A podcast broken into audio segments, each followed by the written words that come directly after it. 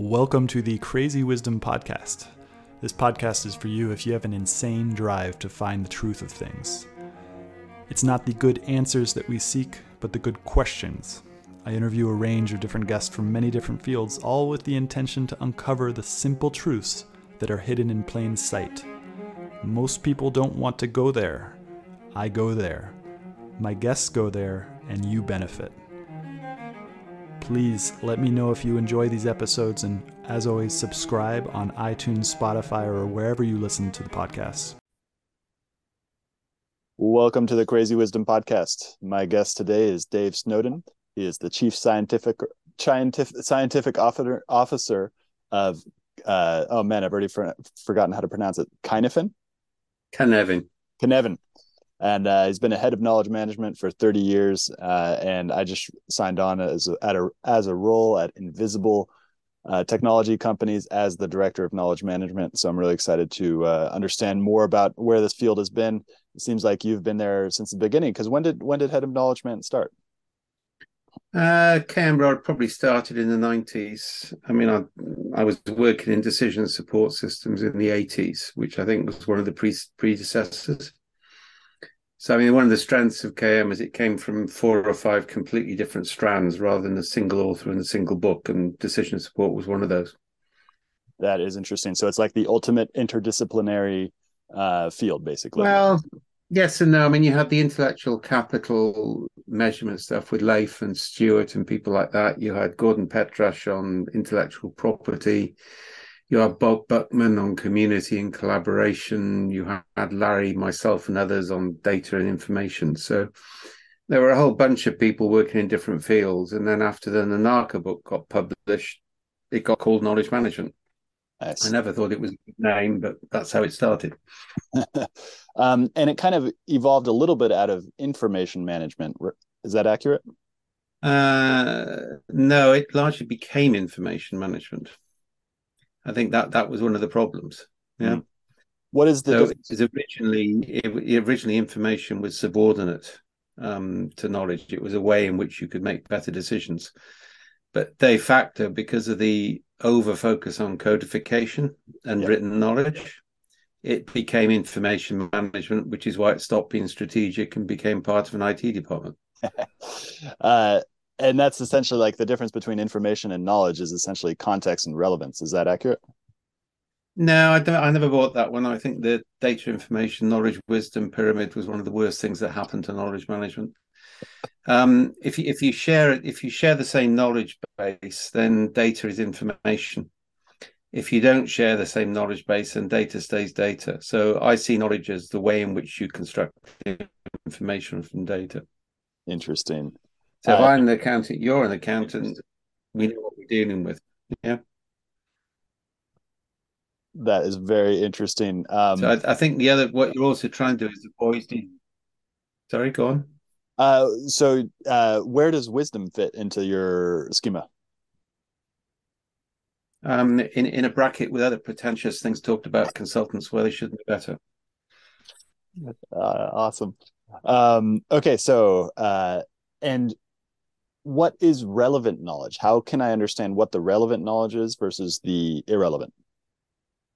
Well, you don't, and I mean sometimes you're actually trying to something I call messy coherence. You're you're actually trying to mix things up a bit in the hope of novel discovery. Nice. Um, and that that's actually quite frequent. I mean, we do work, for example, on what's called exaptive innovation, where we're literally taking different information assets, moving to a high level of abstraction using symbols or semiotics, then mashing the databases together so we get seemingly random associations, but that can produce radically new forms of innovation. So I don't think there's a single answer to this. I think yeah, knowledge is needed in different ways in different contexts. So is information. Interesting. And how has the field evolved as you've been working in it? It hasn't. It's gone through a series of cycles. So it, it's like it, it, gets adopted, and then everybody makes the same mistake yet again and going for communities of practice and taxonomies and information management systems.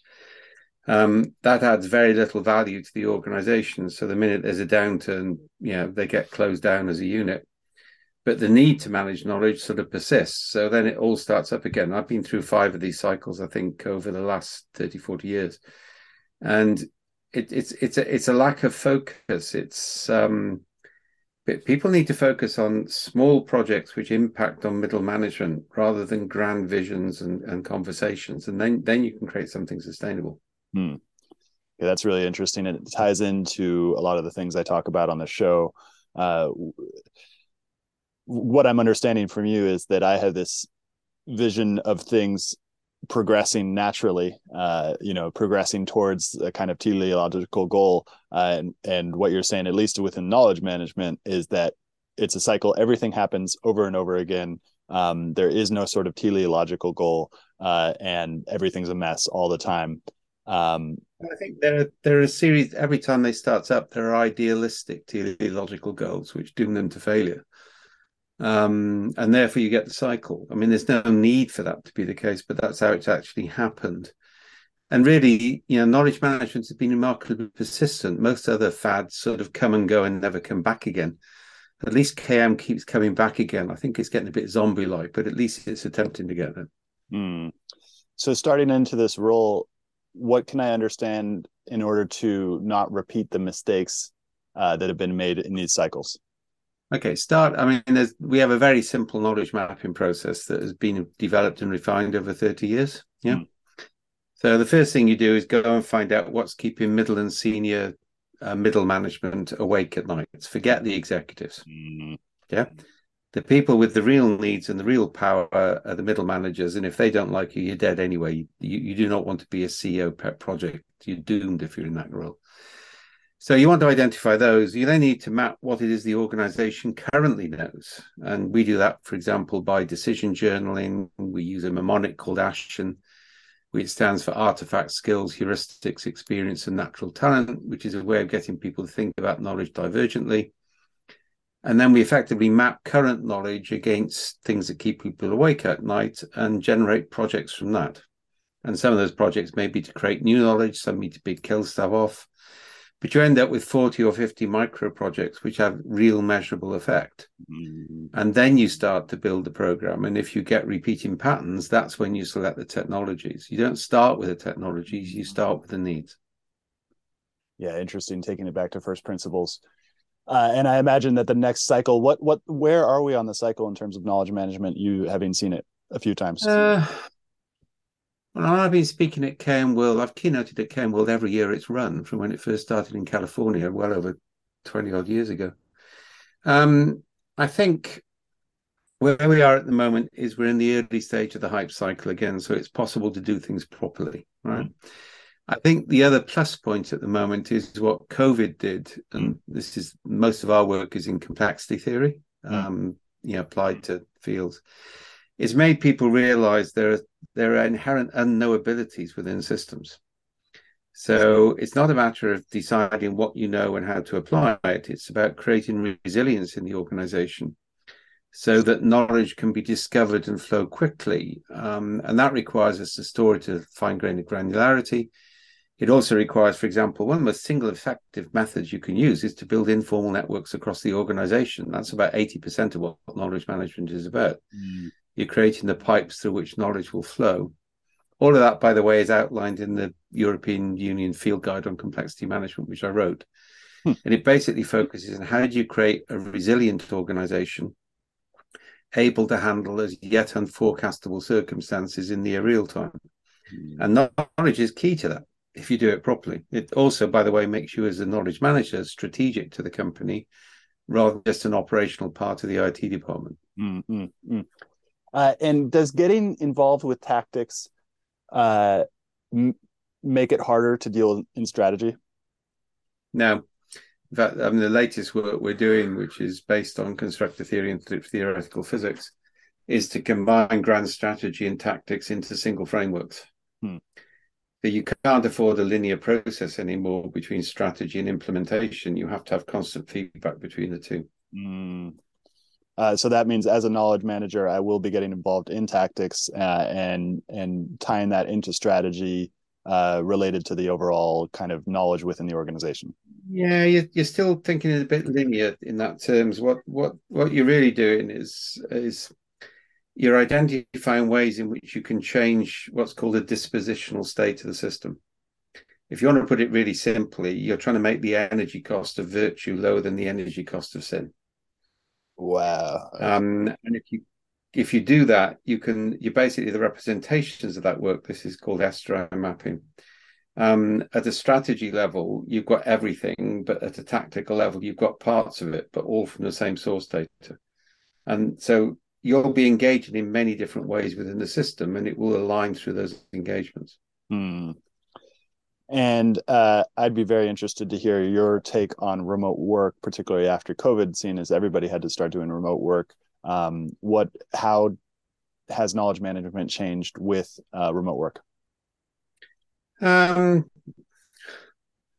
I don't think we really know, to be honest, because COVID sort of triggered some of the, the current hype cycle. Um, I think there's a couple of things that we can bring to bear on this from the sort of naturalizing tradition in knowledge management. First of all, virtual communication is extremely effective for all sorts of things, but it doesn't handle rich conversation or things like trust. So, for example, pheromones and scent is an important part of humans mm-hmm. making trust decisions. So, it, I think it's more about hybrid in deciding what you do, where, and when. I think what virtual is doing is allowing faster um, connections, but it's also destroying richness. I mean, I spent a day in our Bristol office going through the new work we're doing on hexes, which is breaking down all methods in knowledge management into smaller parts mm. from multiple vendors and allowing them to combine and recombine in different ways. Now, that was me working with a designer for a day. That would have probably taken us about five weeks, and we'd got a lot of miscommunication if we'd done it through Zoom. Yep. So I think part of the role of knowledge management is to work out the nature of the knowledge transfer, the degree of trust involved, the degree of ambiguity, and help people select what type of systems or what type of approach should, play, to, should take place. And how much of that is training and development in terms of you going into organizations and training people how to do that?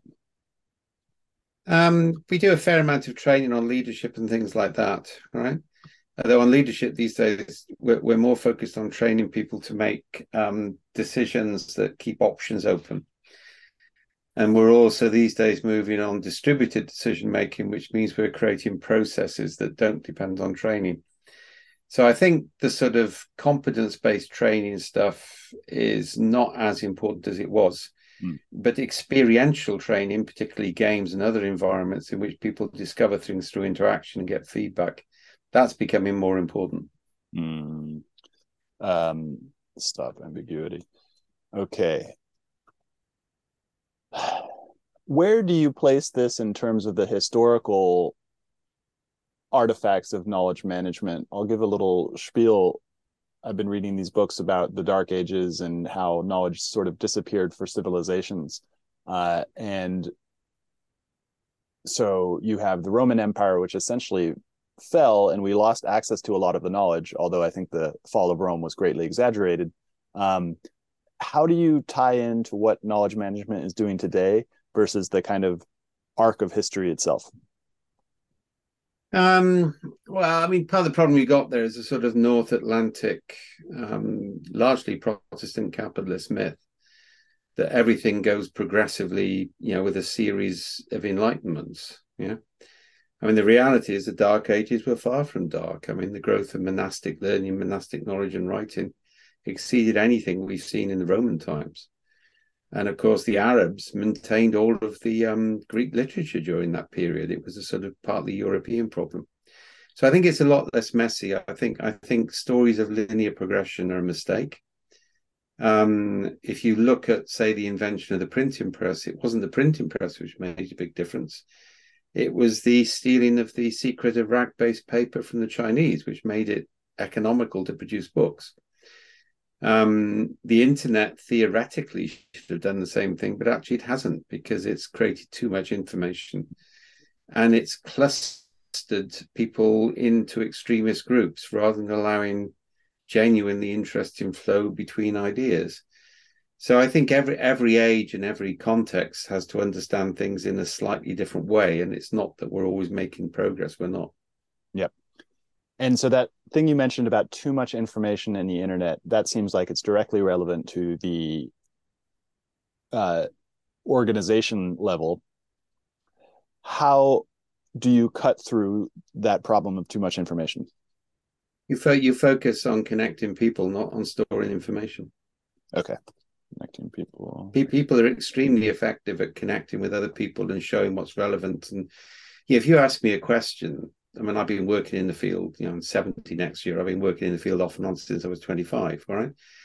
You ask me a question, I'll remember things which are relevant to your question. Ask me to put it on a database. I'll be here for the rest of my life. Yep. Okay, that's the exact problem that we're facing in the organization as well. We've got the explicit knowledge, which can be written down, but most of the knowledge is implicit knowledge inside of people's head. I'm sure I'm on the kind of textbook stuff because that's where I got it. Or their body. Ju- ju- Just remember, human knowledge is stored in social networks and the Mm. body as well as the brain. Um, so how do you connect people in ways inside a remote organization? You mentioned games and such that gets this information out in a way that's contextually re- relevant. Uh, we, we use a method, for example, called entangled trios So we put people together and then we get people to voluntarily form groups, but they can only form groups between specific roles with tasks. And that, that has a utility in its own right. It actually achieves better decision making or achieves goals or problems. But if you run that every three months and you flex the teams, within 18 months, everybody is within three phone calls of everybody else. Yes. Okay. Now, once you've got that level of network density, you don't need to worry about knowledge flow anymore. It will just happen. Yep. Interesting. Okay. Based on the questions I've been asking, what are some other ways that I'm getting this whole thing wrong? Oh, I, I didn't say you were getting it wrong, or if you are, you're getting it wrong the way most other people do. I, I think the secret is not to take an information centric approach to the problem. Information is part of it, but it's not the whole. Yeah. So, I mean, I famously created a series of rules for knowledge management. One is knowledge is only ever volunteered, it's not conscripted. Uh, you can't make people surrender what they know. Um, we only know what we know when we need to know it. So knowledge is contextually triggered in humans. It won't be remembered without context. And then we always know more than we can say. We always say more than we can write down. Mm, So the traditional knowledge management databases have huge value, but you also need to put narrative databases on top of those because they carry more ambiguity. And that's called necessary ambiguity. Mm. And you need to build the informal networks and the experience, which is the more purely tacit side. Mm. Everybody forgets the role of narrative in connecting tacit with explicit knowledge. mm. So, what is the role of narrative? Oh, it, it's if you look uh, look at the Bible stories, people still get relevance from them today because they don't lay out things in too much detail. They give broad principles and guidance and learning. Yeah, and often they're paradoxical. You know, think about render unto Caesar that which is Caesar's, and to God that which is God's. So a lot of the time, narrative asks you questions which make you think differently. So, for example, we will, you know, we'll do lessons learning, not lessons learned. So we'll use a Gemba version of our software to continuously capture people's experience on projects, which they self-signify into a quantitative framework at the time of capture. And we won't do any more structuring on that. It will be held at that level of ambiguity so it can be recalled quickly. Or it will be made into what's called narrative enhanced doctrine, i.e., the stories will be linked into HTML fields on text fields and so on. So it, it's it's all a matter of just accepting a little bit more mess than most people in KM are prepared to live with. Yeah, good because I accept or I excel at uh, mess, and you nailed it. The the company uh, that I'm joining is really focused on trying to get that explicit knowledge out. Uh, they're very good at at the at getting people together as well, particularly in the remote fashion. Um, but it is definitely very much a, a sort of uh, they look at it from an explicit knowledge standpoint. Yeah, and that was that was the original. I mean, remember the you know the famous Hewlett Packard quote, which is kind of like you know ninety percent of knowledge walks out of the door every night. Well, the answer to that is to make sure it walks back through the door the next day, rather than codify it. It's a lot cheaper. yes. Uh, okay, so we've talked uh, more of the higher level first principles, and I'd love to talk about the technology angle because it does seem like we have one tool that's starting to get better and better at this contextual knowledge in terms of artificial intelligence. What do you think about artificial intelligence and the way that it might be able to help or hurt uh, knowledge management? First of all, it's not artificial intelligence; it's machine learning, and it's only as good as its training data sets. Yep. So at the moment, the danger with knowledge management use of this is actually not that the computers will exceed humans in intelligence, but that human being at the moment we're planning to meet them halfway. So we're kind of like dumbing down how we know things so that we're trying to compete with AI when AI is actually better at that. Mm. So I actually think it's quite dangerous. I think using it with the right source data to you know draft a report a bit a bit quicker is kind of like sort of okay, but I'm not sure that's valuable because you then don't learn how to write the report in the first place. But if all you want is to summarize on a large language learning set what's already in the field and two years old, that isn't really what knowledge management is about, surely. Mm. Mm. And this brings in the other angle, which is that just in the same way humans are really good at BSing themselves, uh, these large language models are also very good at hallucinating and BSing everybody involved and sounding very confident in it. Yeah, the difference is human beings hallucinate, but they check the hallucination at a micro level continuously. That's how we make decisions. And I think the other thing to remember is that human beings are evolved to make decisions in extended family groups and clans, not as individuals. And we're actually very good in group based decision, and we're really poor in individual decision. And we also think abductively, not inductively. All machine learning is inductive, huh. whereas humans evolved to be abductive. And you know, the body and the brain and social interactions are really a part of that and you can't replicate that in AI. Yeah, interesting. So it's essentially the establishing roles and maintaining our own role, whereas we can sort of offload some of the inductive reasoning uh, to machine learning, uh, but then really focus on or feed it better training data sets. I mean, I think, I mean, I, would, I was arguing this with Poindexter and others 20 years ago in DC, and basically saying you're, you're just not paying attention to training data sets. Hmm you're assuming whatever data you've got, you can train the algorithms on. So if all your previously employed managers are male, guess what the AI recommends? Mm. So creating balanced training data sets is far more important than the algorithms, and very few people pay attention to that. Okay, interesting. So data sets, information, knowledge, wisdom, that whole thing is a ridiculous oversimplification. Um,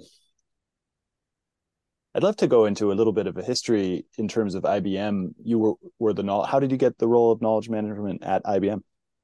Oh, so um, I was working for a company called Data Sciences. Um, I built a business unit around decision support systems and then moved into a strategy role for the company. And then IBM bought us. And it was kind of like a three day process from first contact to sale. It was quite scary, really and I got given a free floating role to sort of go and do interesting things, and we'll pay you a salary. I was designated a creative, which is quite good to be, to be honest. And kind of like out of a whole body of work on there, we formed the Institute for Knowledge Management, which is Larry Prusak, myself, Eric, and others. Yeah. Yeah. And we were actually a research institute in IBM. We were in constant warfare with the IBM chief knowledge officer who just didn't get it. Huh. Um, so we actually were a membership based body. IBM were members, lots of other companies were members, and we basically advanced the field. Interesting. And how did and you then, go for it? So I was going to say when then that got merged into IBM's Institute for Business Value, Larry and I kind of like left. Mm-hmm. Um, Larry retired and went on elsewhere. I created the IBM Center for Complexity Studies, which mm-hmm. was by that time where my intention had gone. Mm how did IBM value knowledge management either at the beginning or when you started that Center for Complexity Studies?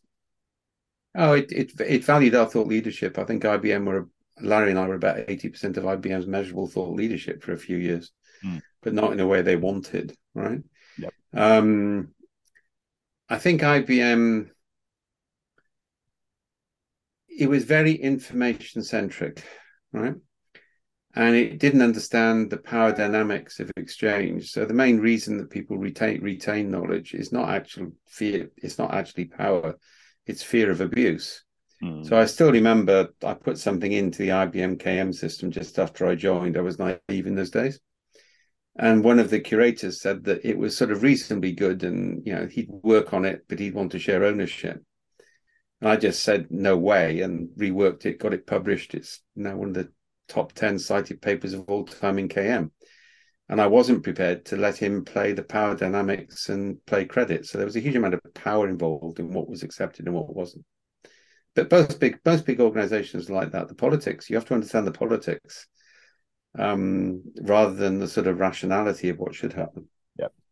Which is an interesting question in general about rationality. Uh, there's a lot of people who call themselves rationalists, uh, and then there's sort of like it, it's kind of like the same BSing, hallucinating type of thing because the world is often fundamentally unknowable, and humans probably evolved under conditions that influenced them uh, to yeah, go for it.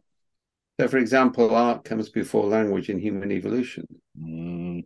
And we know the evolutionary advantage of that. So, having everything in written form, yeah, it's maybe 10% of what people know. Yeah. And true. that's one of the reasons knowledge management is, goes through these cycles of failure. It's only part, it's it can only codify a part of the knowledge and it doesn't recognize the value of things which can't be codified or can only be codified in narrative or semiotic form. And yeah, narrative and semiotics are some of the lost arts in KM. Hmm. Uh, so, what is semiotics? Oh, um, symbols and signs. And how? If you look at a map, a map is a really powerful information beast. All right. I mean, if you come to the UK, we're the most mapped country in the world. Mm. So, if on the map there's a, a square with a cross on top of it, it's a church with a tower. If there's a circle with a cross on top of it, it's a church with a steeple. So the semiotics gives you very fast recognition of complex issues. This reminds me of Mexico City's subway system, uh, uh, one of the best subway systems in the world, but also a huge amount of the people who take it uh, don't aren't literate, and so they basically mapped the whole thing out in terms of symbols rather than just yep. Uh, letters and such.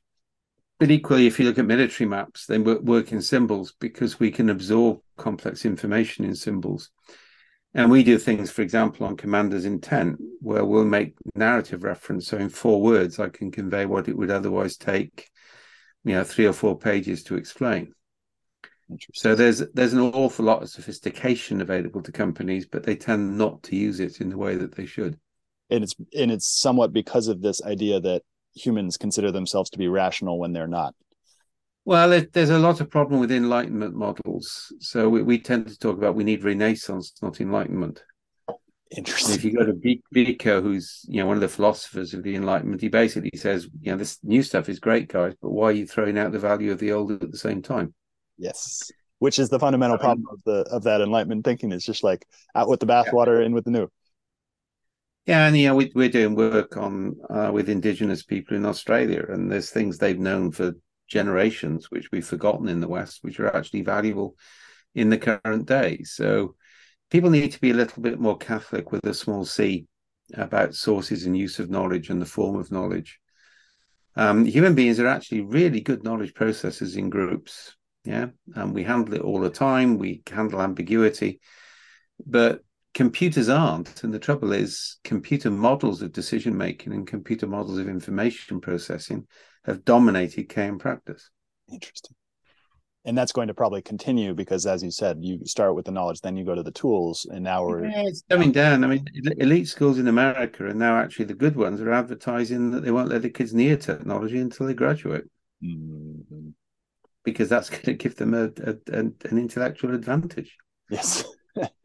Uh, which is so interesting because the w- human beings are tool users, tool makers. The reason we've taken over the planet is because of our ability to uh, adapt to our environment using these different tools.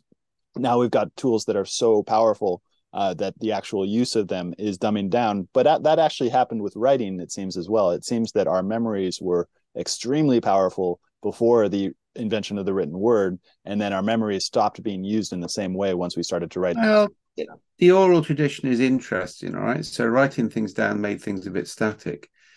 But equally, um, if a doctor writes notes, they pay more attention to the patient than they type into a computer. So it doesn't mean you don't want computer records, all right? So I, th- I think the secret on this is to sort of look at different things in different contexts and decide how you deal with it. I mean, I, I, get really fed up with people don't have the ability to speak for more than five minutes without slides. I mean, I grew up in a debating tradition. We had to speak for two or three hours without notes, without warning on the subject. Mm. And yeah, that's we can still develop those skills in people, and we should be developing those skills, not to get rid of writing, but to know when to use writing and when not, etc. Yep. Yep. Okay, so given all this stuff we just talked about, how symbols are much quicker, there's so much that is not capable of understanding from the rational side of our understanding. How do you actually measure well, knowledge? an enlightenment model of rationality. I think a scientific model of rationality, I would I would argue for, but not an enlightenment model of rationality. So, what is the scientific model of rationality? Oh, so there's there's things we know about the way humans make decisions. All right, so we know inattentional blindness is part of what it is to be human, unless you're autistic. So that means we can build. Sorry, that's that you don't see what you don't expect to see. Mm. So therefore, we need to build systems which force diversity into scanning, so you see things you didn't expect to see. So there's a whole body of highly rational, natural science we can use to inform practice. Yeah? Very interesting. And then, how do we actually measure knowledge management and its effect, given all of these difficult things to measure? Well, there's there's two fundamental types of measure. The one everybody's familiar with is outcome or output type measures. Mm. And that's fine if you've got an ordered system with a high level of constraint, so you've got predictability. Um, unfortunately, if you've got a complex system, you don't have either of those. So you end up the outcome produce, produces a perverse incentive. Mm. Yeah, so we had that in IBM. It was kind of like, you know, you had to put so many things on the knowledge management system. So I just used to write nonsense, to be honest, and put it up, and nobody knew the subject as well as I did. So I got my bonuses. Yeah, nobody could use this stuff. Um, yeah, so the other measure which we've been developing a lot lately is called a vector measure, which measures direction and speed of travel for intensity of effort. And that focuses on where are you going from where you are, not where do you want to be. And that opens more possibilities for novelty. So I'm a great believer in measurement, I'm a great believer in KPIs, but they have to be appropriate to the context and outcome-based targets and balanced scorecards and things like that really don't apply in complexity. In fact, they produce counter counter impact. Interesting. And that's going to be a big part of my job is to understand these KPIs uh, for the knowledge man- management specifically.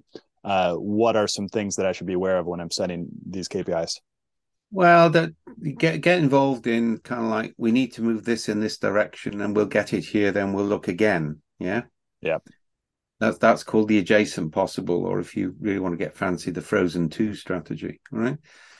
Um, avoid at all costs sort of trying to define what a successful KM program would look like because you'll end up with platitudes and nobody will believe it anyway. Do what I said at the start, which is, you know, identify 20 or 30 micro problems which are keeping people awake at night and create micro projects to deal with those and tick them off. Yep. That's that's credible, that's measurable. Yep. Okay. There it is. Okay. Um and it really is just getting to know people, getting to know their problems, what's keeping them up at night. Well, yeah, it's more putting those into a matrix with knowledge assets and then sort of mixing the two. It's less about you as an expert understanding them.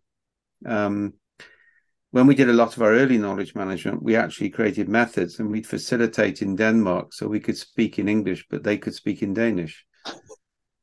So it wasn't a matter of the knowledge management function understanding it. It was creating processes by which people could understand and spread things for themselves. And that scales and that's sustainable. Yeah, interesting. It's just crazy how everything just comes back to really, really simple things as long as you have the emotional bandwidth to pry into them. Um, yeah, the energy cost of doing things on a commonsensical way is a lot less than the energy cost of doing things in the corporate way. I keep saying we all know how to do this in our families, then we forget it when we walk through the door of the office. why is that why does that happen when we that we forget when we walk into the office oh because you've had i mean partly because what happened in the 80s i used to teach leadership with peter drucker right and um, one of the things we agreed on is that scientific management and complexity thinking had a lot in common because they both respected human judgment whereas systems thinking in terms of the hard forms of systems thinking which dominated from the 80s to the current day mm. were based on engineering and computing metaphors yeah, and effectively it tried to remove human judgment from the process, and that's problematic. So we've had 20 or 30 years of using the wrong cognitive models, and so it's not surprising there's an issue.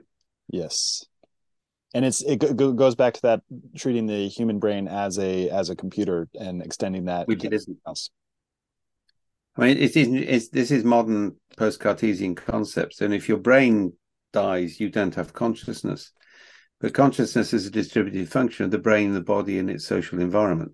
Mm. Um, and that's what most people get wrong because they assume the brain is a computer and everything has to be initiated in the brain. Mm. Human bodies and the bodies of stories which we learn and understand in which we flow, called an assemblage, if you want to go back to Deleuze, Mm. that's as much a part of our cognitive functioning as our brain. Mm. Which goes into the kind of a philosophical question, which a lot of people call panpsychism, where Oh, no, no, no, don't go down there. That's not philosophical. Please, I've got a degree in philosophy. That's pseudo. All right. uh, tell me more. Um, so consciousness is a distributed function, but without the brain, it wouldn't exist. Yes. Yeah. Right. Yeah. So the idea that there's consciousness in, I mean, and it's like people, they talk about quantum entanglement and they forget that only works for quanta. It doesn't work when the atoms start to assemble because then you've got emergent, you've got quantum layering, you've got emergent properties which aren't from the parts themselves. All right. So, I mean, there's a lot, there's a lot of new age nonsensical hype talked in this area. Well, and that and that's what I was going to say was that uh, that that panpsychism. There's a, a mistake there because because consciousness is distributed among many different brains networked together in ways that I don't think we understand yet. But you might have some good insight. Yeah, you- uh, you're still using the wrong metaphor. It's, it's. I mean, we're, we're not sure brains are network, but we are pretty sure that the brain is networked with the body and its social environment in narrative form. Interesting. So, you know, this sort of we're all magically connected with each other. Well, yeah, I mean, you know, neocortex processing in the under twos is carried out by their carer, and we don't know how yet. We know that culture is inherited. Um, so the sim- level of symbolism in your speech will affect the intelligence of your grandchildren. So we, we're gradually getting to know a lot more of this. But the idea that we're suddenly magically connected, I mean, you'd be getting me into morphic resonance next, God help us, and all that sort of sheldrake nonsense. Uh, interesting. Okay. How is culture inherited? Can you talk more about that? Oh, this is called epigenetics. So I'll give you a simple example. It's the famous one, right? So you take mice, um, you feed them that you feed them their favorite food, which has a very strong smell. You get them habituated, and every time they have the food, you give them electric shocks till they're scared shitless and run every time they smell it. Yeah. Hmm.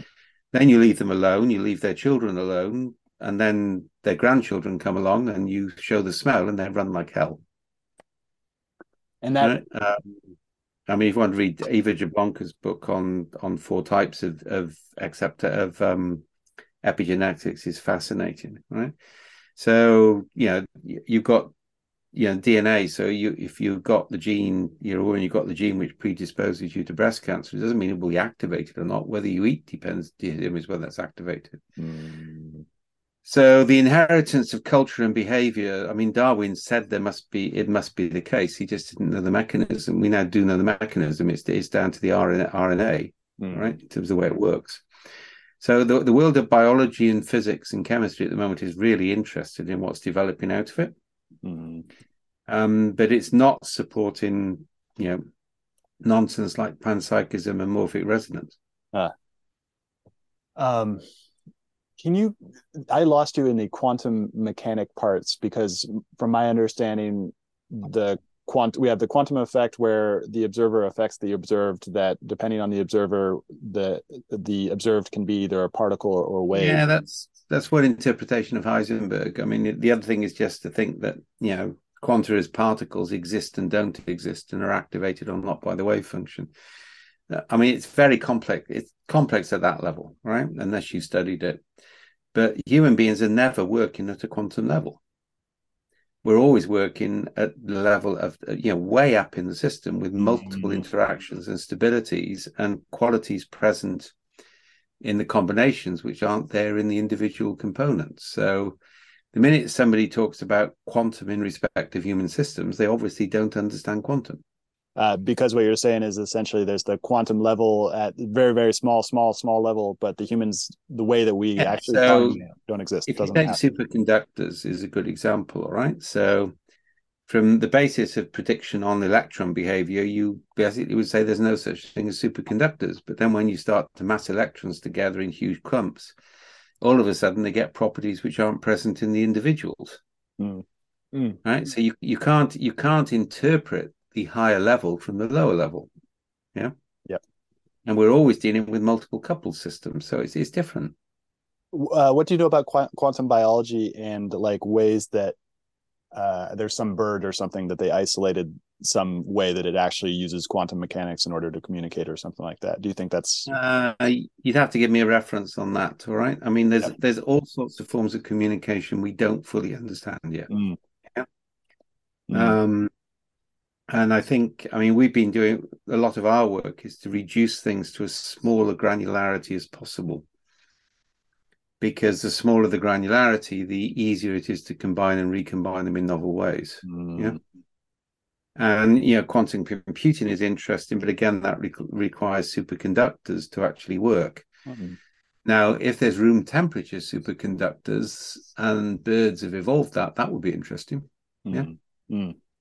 But yeah, we need to be very cautious on this stuff. And and people, most people lack a basic scientific understanding, so they find it very difficult to validate data or not. And the internet doesn't help that. Which is funny because going back to the conversation about organizations, cultures, all this thing, an organization is made up of a lot of people who will come together with a lot of different beliefs about how the way that the world works. Yeah, but when they come together, the properties of the whole are different from the individual parts. Interesting. It's why, for example, IBM had a highly dominant culture, even though it had high churn. Wait, can you explain that? Oh, so you basically when people joined IBM, you know, it was it was survival. Really, you started to retell your personal story in terms of the structure of the corporate stories. so even though you had high churn, that the culture started to dominate. I mean, we use stories as a measure of culture. Interesting. So now, given all this stuff we've been talking about culture, let's talk about how different cultures clash in organizations. The one I'm working at is just like totally worldwide, uh, very very different cultures all working together.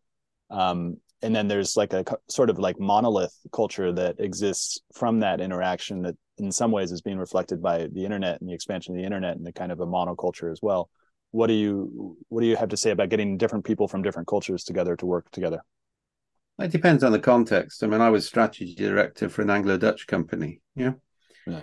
And you had to explain to the dutch that if the english said they did so, they would do something by friday they meant you know monday three weeks hence if you nagged them and then you had to explain to the English that the Dutch didn't sound enthusiastic because if they said they'd do something, they meant they would actually do it. And yeah, there are, I mean, that's a bit stereotypical, but that's still the case. All right. You have to prepare people from Britain. We, we, our culture, like the Chinese, is all about saving face and not being directly critical of people, uh, whereas the Dutch are straight in your face.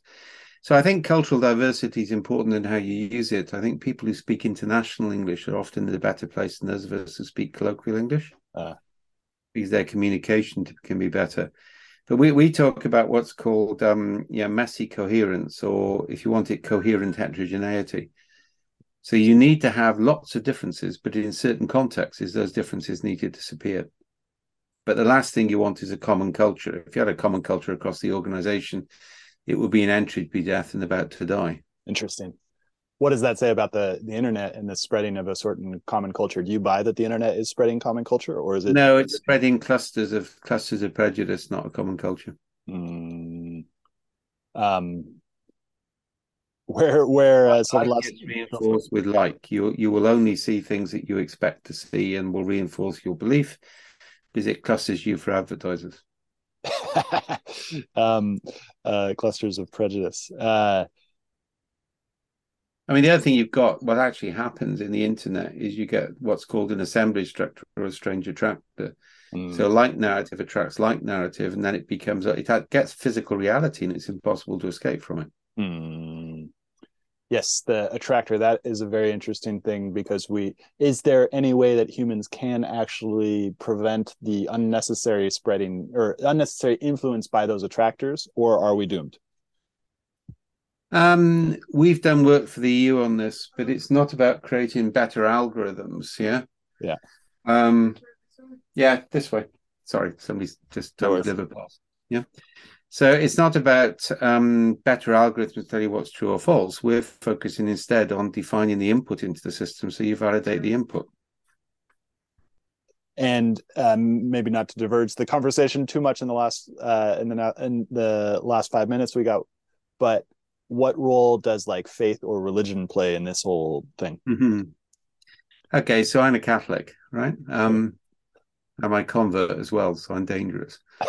the, um, I think religion is fundamental to what human beings are, and it's quite interesting. If you look at somebody like Richard Dawkins, as Mary Mitchell, Midgley said, he was also an agnostic. He's creating a new religion called scientism, and he's the first prophet. Uh.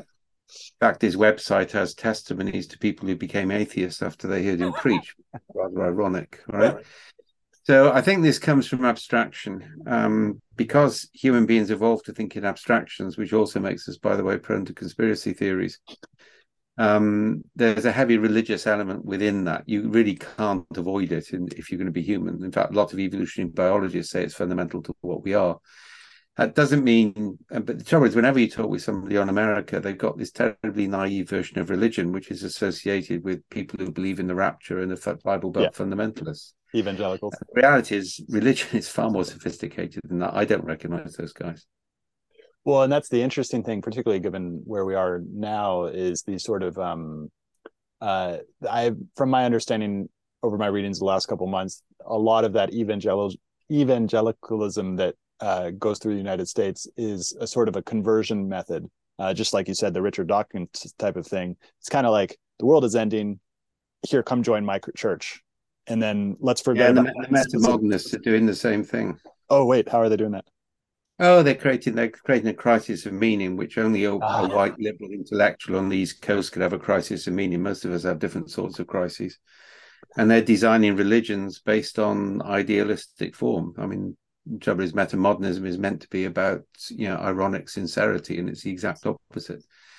Um, so I think there's a problem. But you know, when things start to go wrong with humanity, we start to invent extremist religions, and you know, the current age is no exception. And do you think that we're actually in an extreme age, or is it mostly a hallucination? No, we're in the polycrisis. Mm-hmm. You know, the, the, reality is real. I mean, you're talking about sizable tracts of, say, India and Indonesia, which will be uninhabitable for three or four hours a day within 20 years' time. Mm. And those societies aren't ready for that yet. Mm. Yeah, um, you, have seen the effect of global warming in the states already, and people just are still refusing to accept it. Uh, and then, what what is the role of knowledge management within those poly crises? Hmm? What is the role of knowledge management within um, exaptation? Um, in a crisis, again in the EU field guide, which is worth reading in a real crisis, the only thing you can actually do is to repurpose existing capability fast. Yep. yep. Yeah. So one of the big projects I'm trying to get people engaged in at the moment, I mean, our chief scientist has worked out the science of how to refreeze the poles. It's now an engineering problem. Huh. If enough engineers focused on that, we give ourselves another 20 or 30 years breathing space. Huh.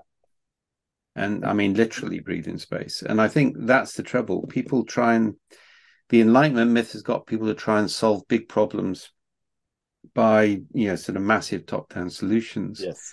Rather than actually change the dispositional state so that more sustainable, resilient solutions emerge. Yeah, interesting. So, last couple minutes, what is that relationship between? Because from that Enlightenment myth, we get the understanding that the only way that we can solve these problems is by top down um, like China. China is the best way because they can they're they're able to do these top down things. China, China doesn't have to worry about you know getting unelected every three to four years, which is a Western problem. All right. Yeah. Um, but equally, they actually have quite a distributed decision making process. It's not as top down as you think, right? Yeah. Um, so I think you know we, we need to find ways, and this is a lot of our work on global warming and elsewhere you need to try try to find ways where people are making they understand the need to make micro sacrifices in their local environment and once you get to a certain critical mass of that it's acceptable for politicians to start to make the macro sacrifices we're going to need to make at a nation state level and it's going to be a close run thing whether we get the two together or not. Interesting. The micro sacrifices are essentially um, uh, ways in which people understand that certain things need to change uh, at a local level. And they change them and then that gradually changes the underlying what's called substrate yeah, yeah. or the ideation culture. And then that impacts on what things they will vote for or, or not vote for mm. but until you've changed the ideation culture the lowest energy gradient is to focus on what will get you elected in four years' time. And if that's denying climate change, that's what you do. If you want to blame immigrants for it, that's what you do. If you want to create a conspiracy theory to say you were really elected the last time you failed as president, you do that. All right. It's and it's not helpful. Well, thank you so much for coming on the show. How can people find out more about uh, what you're working on and what you do? Um, the, I write most of the stuff in the blog, which is on our website. So the Cognitive Edge blog is the main source. Um, and I'll give you the link now to the EU Field Guide because that that contains a huge body of material on this. Yeah, Great. And that's a government publication. And um, could could you maybe spell out the Eva book on uh, Eva Jablonka on epigenetics? Oh, Jablonka. Jablonka. Yeah. Um, it's for something rather. Hang on a minute. I've got it on the book behind me somewhere. Um, unless my daughter's borrowed it. She Epigenetic inheritance and evolution. Yeah, that's it. Yeah. Um, it, it's got a four in the title. Sorry, I'm dyslexic, so I have a bad memory on things like this. No worries. Yeah. Cool. No, I can't can't immediately see it. It's in the bookshelf there somewhere. I think I got it. Yep. Awesome. Thank you so much, Dave. Yeah. Okay. Thank you for listening, and I hope you enjoyed this episode. As always, you can find me on Twitter at Stuart Alsop III. Also, don't forget to subscribe on Spotify or iTunes for every weekly episode that I publish on Monday mornings. Hope you have a great day.